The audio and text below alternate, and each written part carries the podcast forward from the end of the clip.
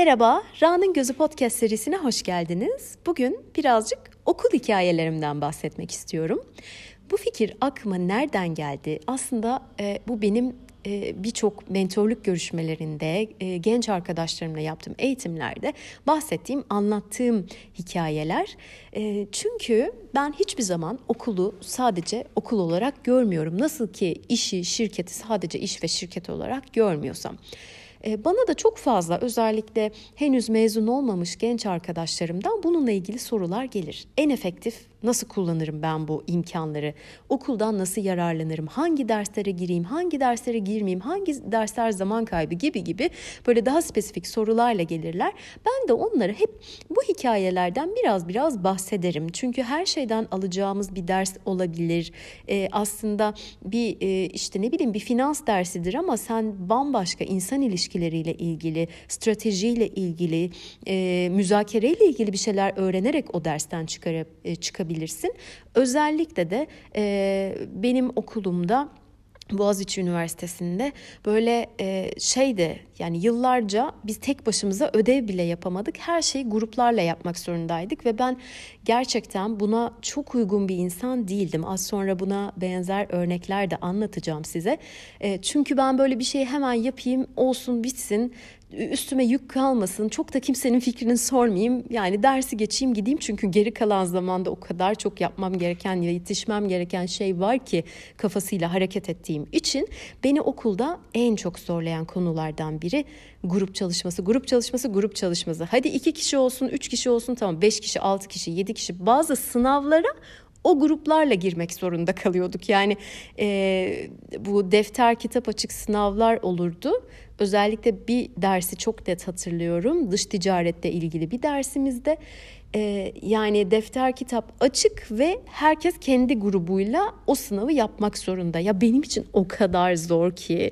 Yani neredeyse adama gidip şey diyecektim ya hocam defteri kitabı kapatayım beni şu köşede tek başıma alın. Çünkü benim için çok yorucu böyle herkesle konuşuyorsun ne diyorsun falan filan. Neyse tabii ki bu yaşadığım sıkıntılar bana sonra bonus olarak döndü. Çünkü aslında şu anki bilgim ve tecrübemle baktığım zaman ben e, bu konu benim gelişim alanımmış. Belki biraz sabır, belki birazcık dinlemek, belki birazcık e, elini taşın altına koymak gibi şeyler.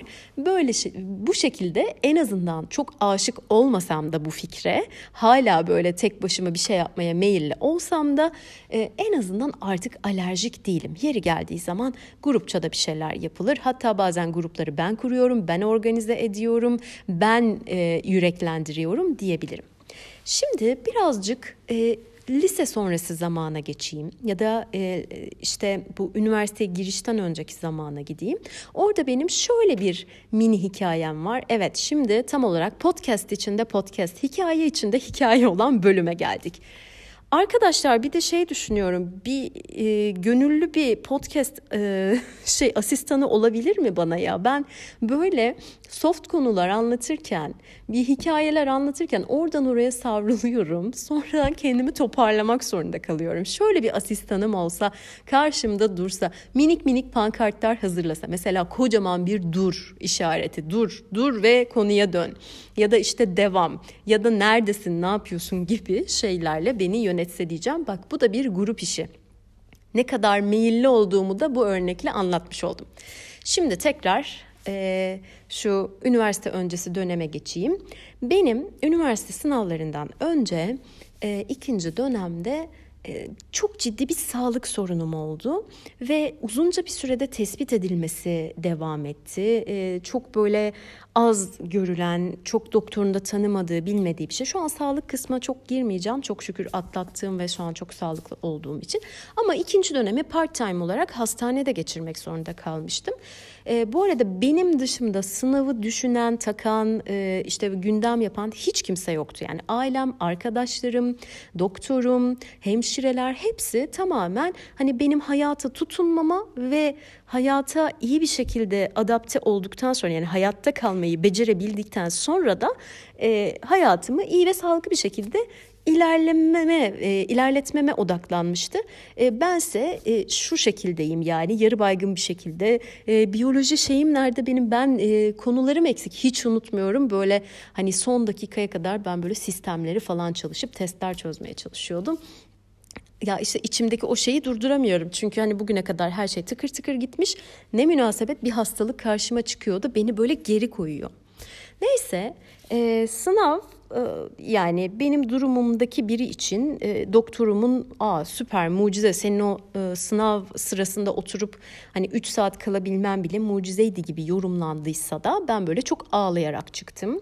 E, çok üzülerek çıktım. Yani olay sadece o 3 saati benim istediğim gibi geçirmemem değildi. Başıma gelenler neden böyle oldu ki yani hani geçen sene olsaydı, önden önceki sene olsaydı, seneye olsaydı ama şimdi değil falan gibi bir ruh haliydi. Sonra ben e, Marmara Üniversitesi Almanca İşletme bölümünü kazandım. Neden Almanca işletme? Yani Almanca ikinci dil olarak ortaokul ve lisede görmüştüm. Ama bence puanı yüksekti. Yani diğer bölümlere göre daha yüksekti. İlk istediğim yer zaten Boğaziçi'ydi. Sonra da orası geliyordu. Ve hani puanı yüksek diye ben de hani yükseklere layık görüyordum kendimi. Böyle şuursuz bir seçim yapmıştım. İşte bir sene Almanca hazırlık okudum. Ee, zor bir hazırlık sınıfıydı ve çok az kişi geçebiliyordu. Biz o dönem 5 kişi hazırlık sınıfını geçmiştik ilk sınavda. Ee, ama birinci sınıfa geçince e, ben böyle birazcık kötü hissetmeye başladım. Yani sağlığım da yerine gelmişti. Biraz onun da etkisi var. Kafamda sürekli şu soru işareti. Ben aslında çok rahat boğaz içini kazanabilirdim. Niye böyle oldu ki? Niye ben burada ne yapıyorum ki? Of Almanca din, dersleri Almanca dinlemek de ne gereksiz. Şimdi İngilizce olsa ne kadar rahat ederdim. Almanca için ekstra çaba sarf ediyorum falan filan diye.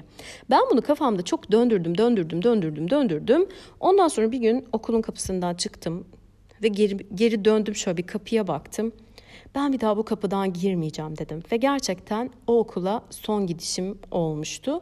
Tekrar ÖSS sınavına girip e, ve Boğaziçi'ni kazanırım. Yani ne olacak ki 4 sene Almanca okumaktan daha zor olamaz gibi kendime de gaza getirerek bir de şey diyerek işte yani ben çok hastaydım. Hasta halimle burayı yaptıysam o şimdi sağlığım çok iyi. Ben neler yapmam ki falan diyerek de kendimi bir güzel gaza getirdim. Ondan sonra Sınavlara çalıştım. Gerçekten de ÖSS'de böyle bir iyi bir dereceyle Boğaziçi Üniversitesi İşletme Fakültesine girdim. Ee, şimdi bunu neden anlattım? Bu esnada evet yani benim için bir işte kendini gerçekleştirme, cesaret, başarı falan herkes beni alkışlıyor. Cesaretine hayranım. Raso şöyle böyle işte senden de bu beklenirdi falan diye. Ben de onlara bir yandan da şeyi açıklıyorum. Tamam haklısınız ben de kendimi takdir ediyorum ama arkadaşlar ben çok korktuğum için yaptım bunu. Çünkü ömür boyu acaba şöyle olsaydı, acaba sağlıklı bir şekilde sınava girseydim nasıl olurdu sorusu aklımda kalmasın diye. İkincisi de yani Almanca dersleri o yaştan sonra hani İngilizcemin yanında Almanca tırnak gibi kalır. İngilizceyi hani 5 yaşından beri her yerde kullanarak büyümüşüm. Ee, neden kendimi bu kadar kasa kasa kasa kasa gideyim? Yani burada zorlanacağıma onu yaparım. Yani tamamen bir analiz ve hani risk yönetimi bilmem ne şeklinde oldu. Yani aslında cesaretimden değil biraz da korktuğumdan ben bu işe kalkıştım diye de açıklamak durumunda kaldım. Neyse Bundan sonrası benim için evet bir yandan çok güzel, çok istediğim bir okuldayım ve hep şunu söyledim arkadaşlarıma okulda da ya şu kapıdan hepinizden daha farklı giriyorum. Kıymetini çok bilerek giriyorum çünkü ben burayı gerçekten yani kimseyi aşağıda görmek için söylemiyorum ama yani belki bunun aşağısı yukarısı önü arkası yoktur ama benim hissiyatım bu. Ben gerçekten yani ellerimle kazıyarak aldım tuttum bu okulun kapısından giriyorum falan gibi. E, şimdi dinleyen arkadaşlarım bunu yüz binlerce kez kendilerine o işte okulun kapısından girip yokuştan aşağı yürürken söylediğim günleri hatırlayıp of yine mi aynı konu of falan deyip durdurma tuşuna basabilirler. Neyse Şimdi e, bu kısma okey güzel hani mutluyum istediğim yerdeyim ideallerim. Bu arada olay sadece istediğim bir okula girmek e, işte Türkiye'nin en iyi okullarından birinde olmak falan değil. Olay şu O günden beridir ben de böyle üstüme sanki dövme yaptırmış gibi hani net bir şekilde yazılmış bir e, kendimle ilgili bir durum var. Ben bir şeyi değiştirmek istersem değiştirebilirim. Cesaret edip e, kimsenin denemediği, yapmaktan korktuğu bir şeyi yapabilirim. İmkanları zorlarsam, çok çalışırsam, kendime güvenirsem de yani başarma potansiyelim çok yüksek. Ben bunu modelleyip sonra hayatımda başka yerlere de çok kullandım. Bir de bir şeyleri bitirmek, bir şeylerden vazgeçmek, daha iyi bir şeyler uğruna bir kapıyı kapatabilme cesaretim bu olaydan daha da cesaret alarak yükseldi. Neyse ama şöyle bir tarafı var. E, şimdi sınava e, işte e, girip ilk önce orayı kazanmak ondan sonra orada birazcık işte hazırlık sınıfı ondan sonra birinci sınıfın ortasına kadar gelmek sonra sınava hazırlanmak derken ben kendimce o zamanki bakış açımla çok zaman kaybettim. Yani ve e, yani evet girdim okula mutluyum falan ama benim bir an önce bu okulu bitirmem lazım. Aradaki farkı kapatmam lazım. Hiç boş durmamam lazım gibi de bir psikolojiye girdim. Neyse alttan üstten dersler alıyorum. Yazın alınabilecek bütün yaz derslerini alıyorum. Yazın da okuldayım. Kalan zamanlarda staj yapıyorum. İşte etkinliklere katılmaya çalışıyorum. Kulüplerde çalışıyorum. Yani olabildiğince böyle hani 3 senede 8 senelik böyle bir çaba e, sarf etmeye çalışıyorum. Okulu da erken bitirme hedefim var bir yandan. E, şimdi hem kendi dönemimle birlikte değilim çünkü alttan üstten karışık dersler alıyorum. Hem herkesi tanıyorum hem aslında hiç kimseyi tanımıyorum. Bazen gidiyorum hocalardan rica ediyorum özel izin istiyorum. İşte benim programıma sadece şu uyuyor lütfen izin verin bu dersi alayım. Gidiyorum işte alakasız bir bölümde endüstri mühendisleriyle bilmem ne dersini seçmeli ders olarak alıyorum. Gidiyorum öbür fakülte fakülteye, oradan oraya, or yani yüzlerce kişiyle konuşuyorum. Çok farklı derslere giriyorum ama çok az kişiyi tanıyorum. Yani kendi orijinal dönemim diye de bir şey olmuyor bu durumda. Yine de ee, üniversitenin işte bu son üçüncü ve dördüncü senelerinde birazcık daha özelleşiyor dersler tamamen bölüme özel. O zamanlarda birazcık kendi e, bölümlerime yakın insanlarla bir araya gelmeye başladım. Daha sık onları görmeye başladım ama yani çok derinden tanımıyorum. Ee, çok böyle hani e, şey ilişkilerimiz de yok. E, benim de işime geliyor açıkçası ama gel gör ki bu grup çalışmaları bilmem neler bir araya gelmeler e, bende böyle alerjik etkiler uyandırmaya başlıyor. Çünkü öbür türlü çok rahatım. Oradan giriyorum, oraya çıkıyorum. Kahve molasında bir ödevi yapıyorum, teslim ediyorum falan. Grup çalışmaları beni bağlıyor.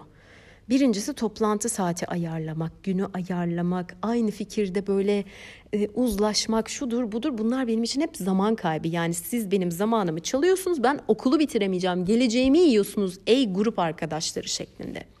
Şimdi e, birkaç tane hikayeyi üst üste anlatacağım size. Siz de beni anlayacaksınız.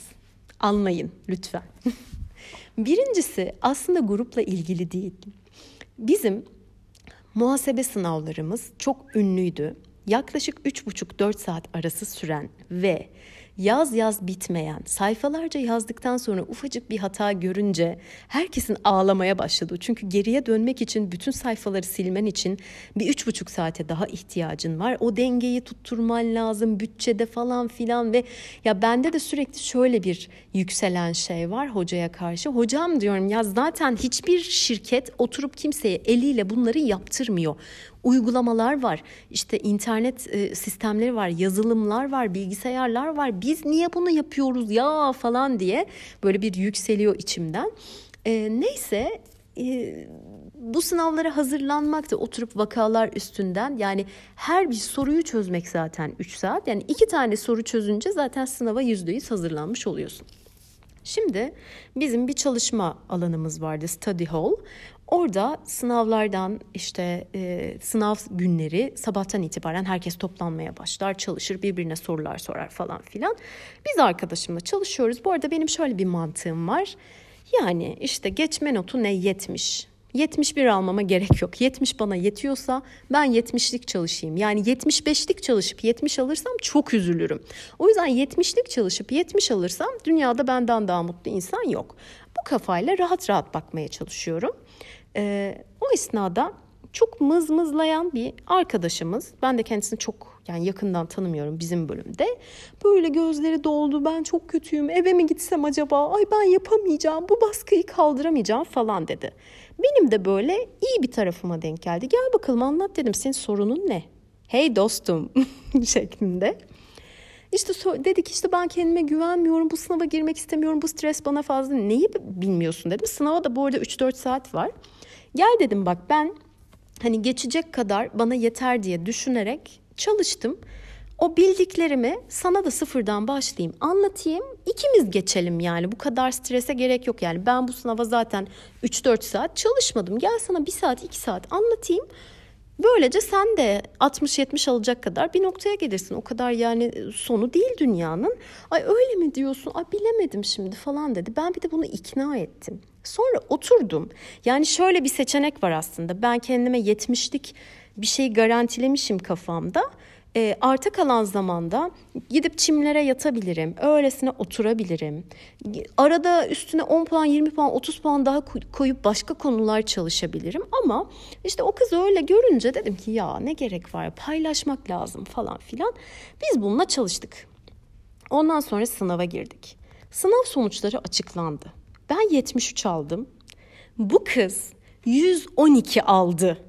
Yani 112 nereden geldi, o 12 nereden geldi diye sorarsanız hoca yani o kadar 3,5-4 saatlik sınavda e, o soru yetmiyor. Bunu bitirip e, zamanı kalanlar için bir tane 20 puanlık mı 15 puanlık pardon bir bonus soru koymuş. Hani zamanı artanlar sıkılmasın ek puan olsun diye. Bu arkadaşımız o soruyu da yapmış artık 3 puanı nereden kırıldı bilemiyorum. 112 aldı.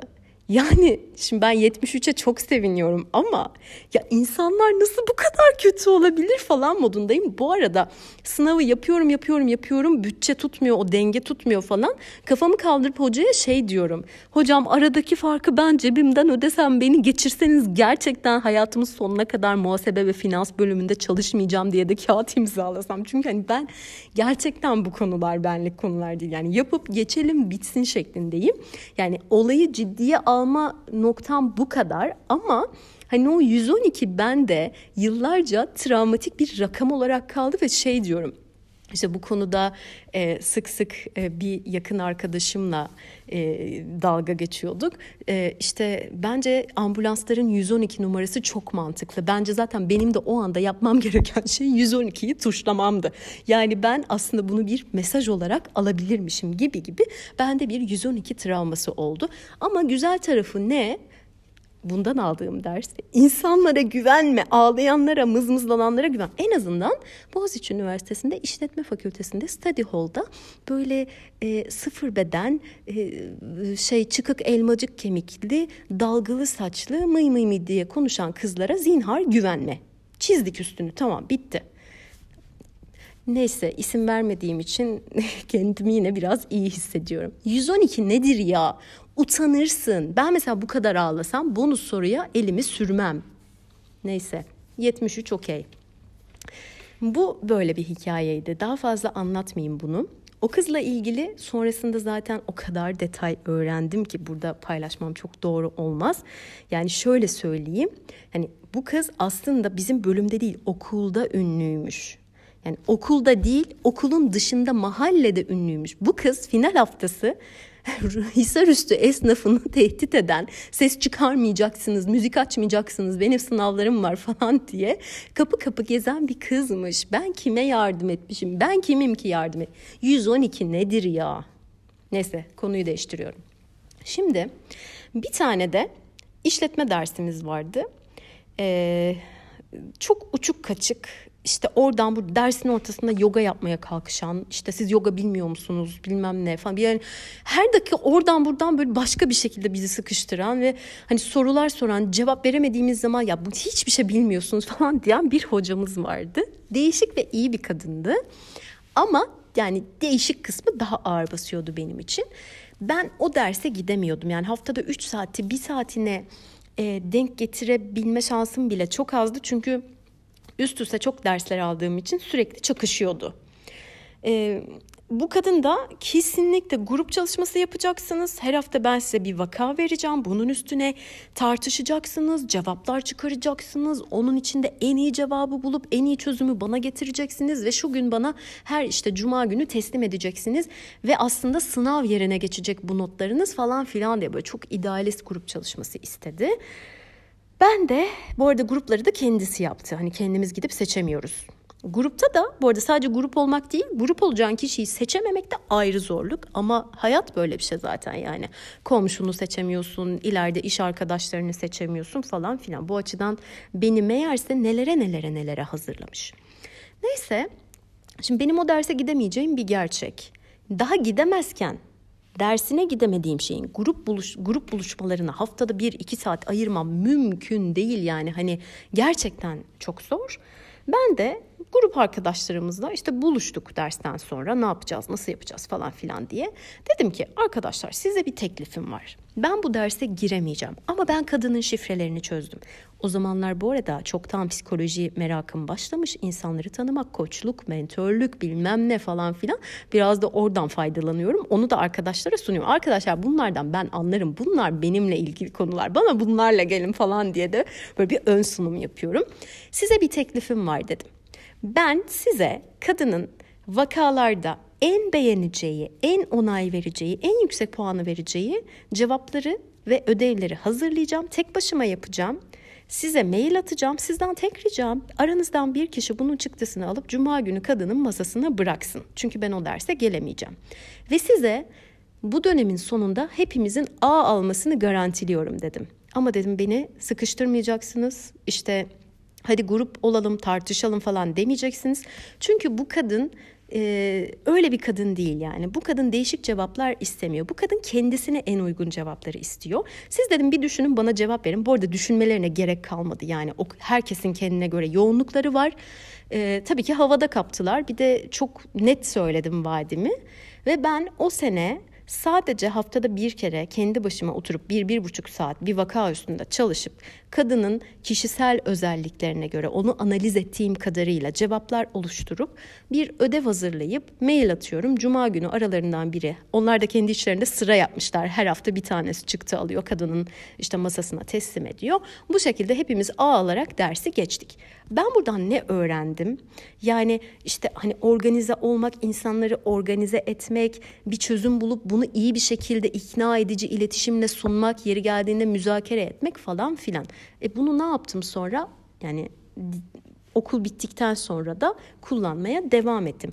O dersten bir şeyler öğrenmedim mi? Evet öğrendim. Çok güzel bir kaynağımız vardı. Çok güzel vakalar vardı. En azından hani işletmeydi, derste falan olmasa bile genel kültür adına çok şey öğrendim. Ama bende en çok etki bırakan kısım o grubu yönetmek ve o hocayı yönetmekti. Bir diğer konu sanırım en hani böyle damgasını vurmuş grup çalışmamız. Şöyle e, bir strateji dersimiz vardı. Strateji oyunu. O dersi almak da şöyle daha derse almayı e, istemek için o dersi almayı başvuru yapabilmek için belli bir ortamı 3 ortalama yapman lazım. 3 nokta bir şey ya da tam hatırlamıyorum. Sonra mülakata giriyorsun. Sonra seni kabul ediyorlar. Sonra dörtlü gruplar halinde bir strateji oyununa giriyorsun. Yani her dört grup bir tane şirket oluyor. Hepimiz aynı sektördeyiz. Bizim e, şeyde ayakkabı sektörüydü. E, işte tam olarak sanal bir ortamda bir oyun oynar gibi şimdinin bilgisayar oyunları gibi düşünebilirsiniz ama o zamanki teknoloji birazcık daha gerideydi ve biz disketlere bilgileri giriyorduk yani. Her hafta çalışıyorduk. İşte finans kısmını çalışıyorduk pazarlama kısmını çalışıyorduk bütçe koyuyorduk fabrika açıyorduk. Yani kararlarımızı giriyorduk. Sonra bütün grupların disketleri bir araya gelip sistemde çalıştırılıyordu ve o işte her hafta bir seneye tekabül ediyordu ya da bir döneme o dönemin işte şampiyonu geride kalanı bilmem nesi falan ara dönem sunumlarımız vardı. Sonra da işte hepsi bir araya geliyordu ona göre notlanıyorduk falan filan. Şimdi okey çok eğlenceli görünüyor. Hani strateji olması böyle disketlerle bilmem nelerle falan filan bir de böyle sadece seçilmiş insanlar bu dersleri alabilir gibi de bir hani reklama olduğu için kendini çok iyi hissediyorsun. Ya ben işte o dersi aldım falan diye. Neyse e, şimdi biz dörtlü grup olduk. Bu arada bir parantez. Ben böyle oradan buradan takılıyorum. Kimseyle böyle çok derin dostluk falan da kuramıyorum.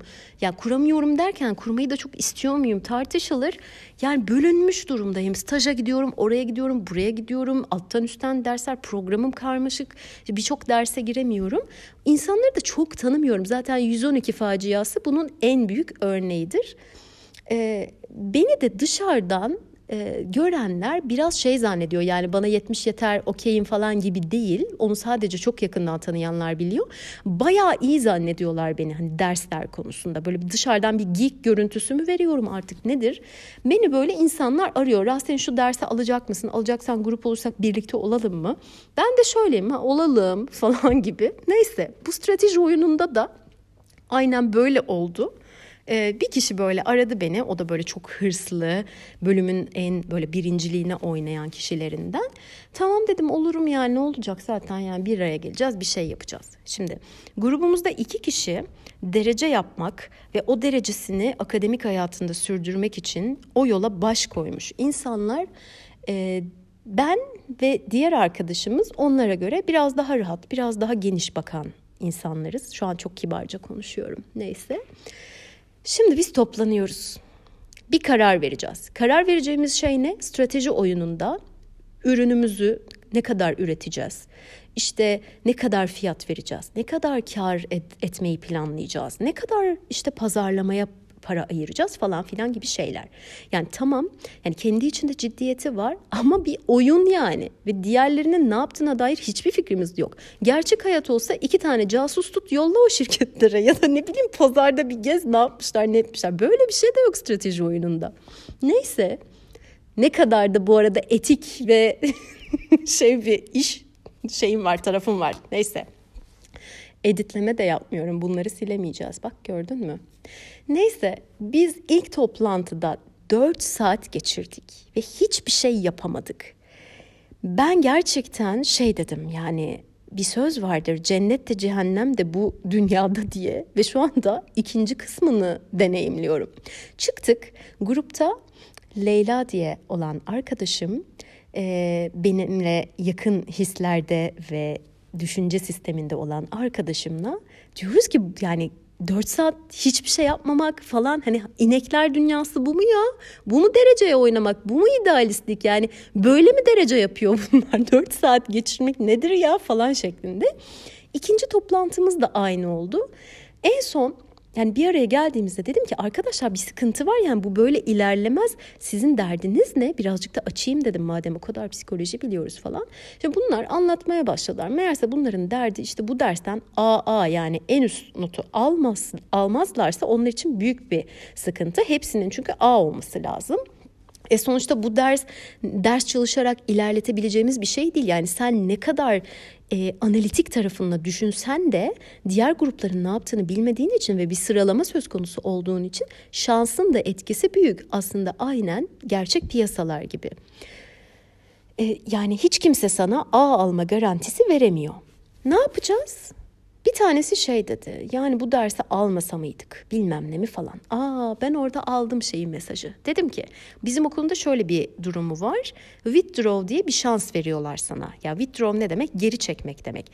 O dersi alıyorsun o derse kaydoluyorsun. 3 hafta sonra mı o civarda bir zaman sonra baktın o ders sana göre değil withdraw ediyorsun ve e, senin listende o ders görünmüyor. Transkriptinde falan görünmüyor. Yani almışsın gibi de görünmüyor. Kalmışsın gibi de görünmüyor. O derste hiç katılmamışsın gibi oluyor. Dedim ki arkadaşlar withdraw mu etsek yani böyle A gelmeyecekse sonuncu olacaksak yani ne biçim bir şey bu falan filan diye. Ben bu yani şeyi ortaya attım. Bu arada gerçekten onlar için en iyi seçim olduğunu da düşünüyordum. Ondan sonra e, withdraw etmeye karar verdik dersi. Çıktık sonra toplantıdan. Biz Leyla ile yürüyoruz. Ben eve gidiyorum. İşte onun da kaldığı yer yol üstünde. Leyla dedim ya. Yani herkes dört kişi ama sen dedim notu takıyor musun? Ay hayır takmıyorum dedi. Yani ben alıp geçmek ve okulumu bitirmek istiyorum dedi. Ben de takmıyorum dedim. Biz withdraw etmesek mi dedim. Çünkü bizim edip etmememizle onların hiçbir ilgisi yok. Onlar nasılsa edecek dedim. Yani onların derdi A gelmemesi. Bizim böyle bir sıkıntımız yok. Ne dersin dedim. Yolda böyle yürüyoruz. Valla etmeyelim ya dedi. Onlar ettiler, biz etmedik ama onlara da bir şekilde söyledik. Biz iki kişi kaldık. Sonra gittik okul asistan, şey dersin asistanına. Ya dedik biz dedik işte dört kişiydik iki kişi not kaygısı yüzünden bıraktı biz withdraw etmedik ama devam etmek istiyoruz biz bu yola baş koyduk falan filan. Asistan bize çok acıdı ya ne demek sizi yol, yarı yolda mı bıraktılar ne kadar kötü bir şey ya bir not ne kadar önemliymiş gruplar böyle dağıtılır mı falan diye. Neyse asistan bizi bir ekstra sevdi ve böyle birazcık da sahiplendi. Biz o günden sonra Leyla ile grup toplantılarımızı MSN üzerinden toplamda 12 dakika 13 dakika kadar şu şekilde yaptık. Bir hafta disket bende, bir hafta disket Leyla'da. Leyla işte MSN'den yazıyor. Raso'ya şu işte bilmem ne modeline kaç lira versem ben şey diyorum 17 dolar iyidir ya ben 17 dolardan alıyorum tamam diyor. Öbür hafta şey diyor Raso'ya şey mi yapsak ya biz biraz şu hisseleri mi alsak ya da satsak mı elden mi çıkarsak ben o sırada şey diyorum bence satalım ya. Ne olacak ki? Deneriz şansımız. Biz böyle kararlar vere vere gide gide şurada da bir fabrika açalım. Ya açmayalım. Bu ara canım da hiç istemiyor. Boş ver. Piyasalar karanlık zaten diye de kendi içimizde geyikler çevirerek hiçbir araya gelmeden o dersi AA ile bitirdik ve sunum yaparken de asistan bizi şu şekilde kurula sundu. Bu arkadaşlar dedi dört kişi başladıkları yola iki kişi yılmadan devam ettiler ekstra bonus hak ediyorlar falan diyerek de bizi öyle bir geçirdi. Şimdi ben buradan ne öğrendim? Geeklere güvenme. Çok not çok para, çok hedef takıntılı insanlarla yollara çıkma. Ondan sonra da bir iş bozulacaksa, birileri bırakıp gidiyorsa ben orada ne yapabilirim? Bana aslında bu kadarı yeter mi diye devam etme konusunda da okey ol yani. Ne olacak? Onlar bıraktı diye bırakmak zorunda değilsin. Onlara bir kötülük yapmak zor yapmış ıı, oluyorsun anlamına da gelmiyor. Ne olacak yani Leyla ile aslanlar gibi yolumuza devam ettik. Ha yani şey değildi amacımız onları bir atalım da kurtulalım da biz bu derse devam edelim gibi bir hedefle yola çıkmadık. Ama yani ben her hafta gerçekten 4-5 saat toplantıyı çekemeyecek durumdaydım. Öbürleri de çekemeyecek durumdaydı. Yani ben şunu da anlamış oldum ki ben mesela diyorum ya dersin geçme notu 70 ben 70'lik çalışıyorum ama ya hiç kalmadım bugüne kadar böyle sınavına girdiğim bir dersten ama kalsaydım da dünyanın sonu değil. Ya büyük bir stres değildi benim için. Yani ama onlar için anladığım kadarıyla AA yerine BA almak dünyanın sonu ne, ne kadar büyük bir sıkıntı, ne kadar zor bir hayat gibi. Bunu da görmüş oldum ve ondan sonraki zamanlarda beni böyle birileri aradığı zaman yani ha olur tabii tabii yaparız falan diye asla cevap vermedim. Hep şey şeklindeydim. Ha, bakılır, bakarız. Bilmiyorum o dersi ben alır mıyım? Yani şimdi programımda bilemiyorum ya falan filan diye. Şimdi bu örneklerin yanında çok da iyi e, elektriğimizin tuttuğu ve ilk andan itibaren çok iyi ilerlediğimiz arkadaşlarım da oldu. Bir tanesi Maggie'dir mesela. Maggie ile bir istatistik dersinde daha böyle okulun ikinci senesi falandı. E, dersi anlattı hoca ondan sonra döndü şey dedi. Ya dedi bir de şöyle şöyle bir çalışma yapmanızı istiyorum. İkili gruplar halinde yapın falan. Sınıfın arkasında böyle daha önceden aşırı kaynaşmış ve böyle çok gürültülü konuşan, çok gürültülü böyle hareketler eden, birbirleriyle garip anlamadığımız diller, dilde bir şeyler döndüren insanlar yine bir uğultu şeklinde konuşmaya başladılar. Anladık ki herkes grup oldu. Biz de Maggie ile yan yana oturuyormuşuz. Maggie döndü şey dedi. Bu ödevi birlikte yapmaya ne dersin dedi. Okey dedim. Zaten yani seni tanımamakla birlikte şu an sınıfta senden daha iyi bir seçenek olduğunu düşünmüyorum diyerek tanımadığım bir insana yani bütün içimdeki her şeyi de döküverdim bu şekilde. Sonra biz Maggie ile çok yakın arkadaş olduk. Sadece ödevleri bilmem neleri falan değil hayatı birlikte göğüsledik diyebilirim. Hala da e, düzenli olarak sıkı sıkıya görüştüğüm ve fikirler danıştığım bir maceraya daha var mısın diye birbirimize sorduğumuz bir arkadaşımdı. Bundan ne öğrendim? Bazen şans çok etkili yani. Megi o derste yanıma oturmasaydı, diğerleri o kadar abuk sabuk hareketler yapmasaydı şu an size e, işte hayat arkadaşlığı, hayat yoldaşlığı dediğim bir şey olmayacaktı. Ee, son olarak şunu anlatmak isterim. Ben e, hani bahsettim az önce hep yaz okullarında ders alıyorum. Oradan oraya yetişiyorum falan filan. Son yaz okulunda aldığım bir tane ders e, sanırım okulun da son dersiydi benim için. Yani onu verdikten sonra ya bir tane işte ödevim projem kalıyordu. Yani mezun sayılırım gibi bir şey. E, ben yine e, okula gidemiyorum. Yani yaz okuluna kayıtlıyım ama gidemiyorum. Çünkü haftanın beş günü bir e, şirketin pazarlama departmanında çalışıyorum. Hafta sonunda eğitim asistanlığı yapıyorum. Orada da e, aynı dersi aldığım Hakan diye sevdiğim bir arkadaşım var. Hakan'ı darlıyorum. Hakan da dersi alıyor ee, evi de okulun karşısında ama gitmiyor. Okey gitmesi için zorlayamam ama sınav zamanları zorluyorum ve darlıyorum. Git birini bul, uyan kalk giyin git bir not bul bize çalışmamız lazım çalışmamız lazım. İşte iş çıkışında Starbucks'ta buluşalım dersi çalışalım falan filan diye. Neyse Hakan'ı darlıyorum darlıyorum darlıyorum. Hakan giyiniyor gidiyor ders notu buluyor falan fotokopi çektiriyor. Akşam Starbucks'ta buluşuyoruz. Hadi bakalım bir de böyle ben çok darladığım için o da kendince motive olmuş. Hadi bakalım oturacağız çalışacağız diye. Ben başlıyorum okumaya. Bir iki tane soru çözüyorum, ezberliyorum falan filan. Sonra şey diyorum Hakan'a. Tamam Hakan yani ben 60 yetiyor bana. Ben 60'lık çalıştım. Tamam bundan sonrası okey falan. Hakan da bana çok sinirleniyordu. Nasıl yani bu kadar not aldık? 60'lık olamaz bilmem ne falan filan diye. Neyse e, bu derste Sınavdan önce çimlerde oturmuşuz bekliyoruz. E ben zaten 60'lık çalışmışım bana haydi haydi yetiyor final sınavında. E, kulaklığımı takmışım müzik dinliyorum. Bu böyle çat diye geldi kulaklığımı bir çekti. Yani ders çalışmıyorsun bari insanların moralini bozma burada. İnsanlar son dakika bir şeyler ezberlemeye notlarını yükseltmeye çalışıyor diye de bir girişmişti. Neyse sonra sınava girdik. E, ben böyle bir sorulara göz gezdirdim. Tıkır tıkır tıkır başladım bildiklerimi yapmaya. Ondan sonra ee, böyle baktım arkadan herkes işte kağıt hocam kağıt verir misiniz? Hocam kağıt verir misiniz? Hoca da hiç haz etmiyor aslında böyle uzun uzun şeylerden. Ben böyle bitirdim. Onun, onun 15 dakikada falan herhalde işte e, yaptıklarımı yaptım. Hocaya kağıdı teslim ettim ve gittim. Çünkü yetişmem gereken başka bir şey bir organizasyon vardı. Eve gittim giyindim saçlarımı yaptım bilmem ne falan filan. Tam böyle evden çıktım. Hakan arıyor telefon acı acı çalıyor yani. Eyvah dedim sınavda bir şey mi oldu falan. Yani sınav iptal olmasın. Çünkü ben daha fazla sınava giremeyeceğim. İşim gücüm var benim. Neyse ya dedi gider ayak dedi yine okula damganı vurdun dedi ne oldu dedim. Şimdi ben çıktıktan sonra o kadar tabii sınavın süresi de uzun 75-80 dakika. Herkes o kadar çok kağıt istemiş ki hoca çok sinirlenmiş. Ya demiş bu kadar kağıda ne yazıyorsunuz gerek olsaydı ben verirdim zaten. Bu sınav kağıdı sizin için yeterli destan yazmayın falan filan. Sonra da kaldırmış benim kağıdımı göstermiş. Bakın demiş yani Russell'in Bakın nasıl bir kağıt verdi. Raselin derken de beni tanıdığı için değil böyle ismimi okuyarak söylemiş. İşte demiş ya işte ne yazdığını bilmiyorum. içeriğinden bir haberim yok ama ne kadar düzgün, ne kadar düzenli, ne kadar sistemli ve ne kadar hızlı yapıp gitti. Demek ki bildiğini aktardı ve bitti gitti ya siz de biraz böyle olun, örnek alın diye böyle kağıdımı sallıyor. Hakan da diyor ki biraz yavaş sallasaydı en azından ne yazdığına bakar kopya çekerdim.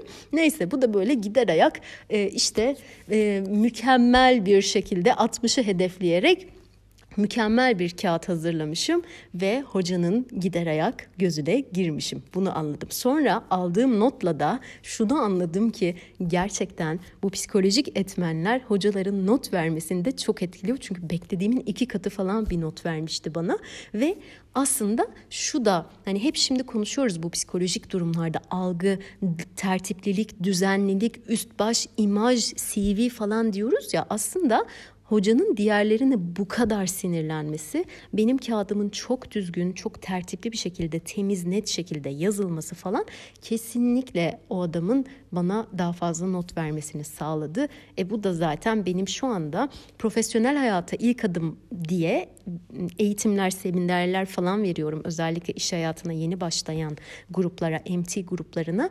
Onlara da verdiğim bir örnektir. Aslında hani bu iş hayatında profesyonel imaj, işte görüntü, derli topluluk falan filan aslında okuldaki örnek buraya da ışık tutuyor diyerek bunu da anlatmak istedim.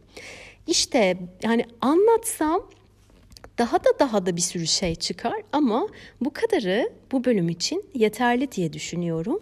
112 ee, travmam ara ara nüksetmekte ama yani aldığım dersi de hak ettiğimi düşünüyorum. yani hani gayet her şey yerinde bir davranıştı. E, sindire sindire dersi aldım. Ama böyle bir yerde bir 112 görünce hala aklıma gelir. Ah derim ah yani ben 60'ı 70'i hedeflerken aldırdığım nota bak. O notun yarısı benim. Yani normalde demek ki kız 72 falan alacakmış. Değil mi? Öyle mi ediyor? Yok. Yanlış böldüm. Şu an matematikten kaldım.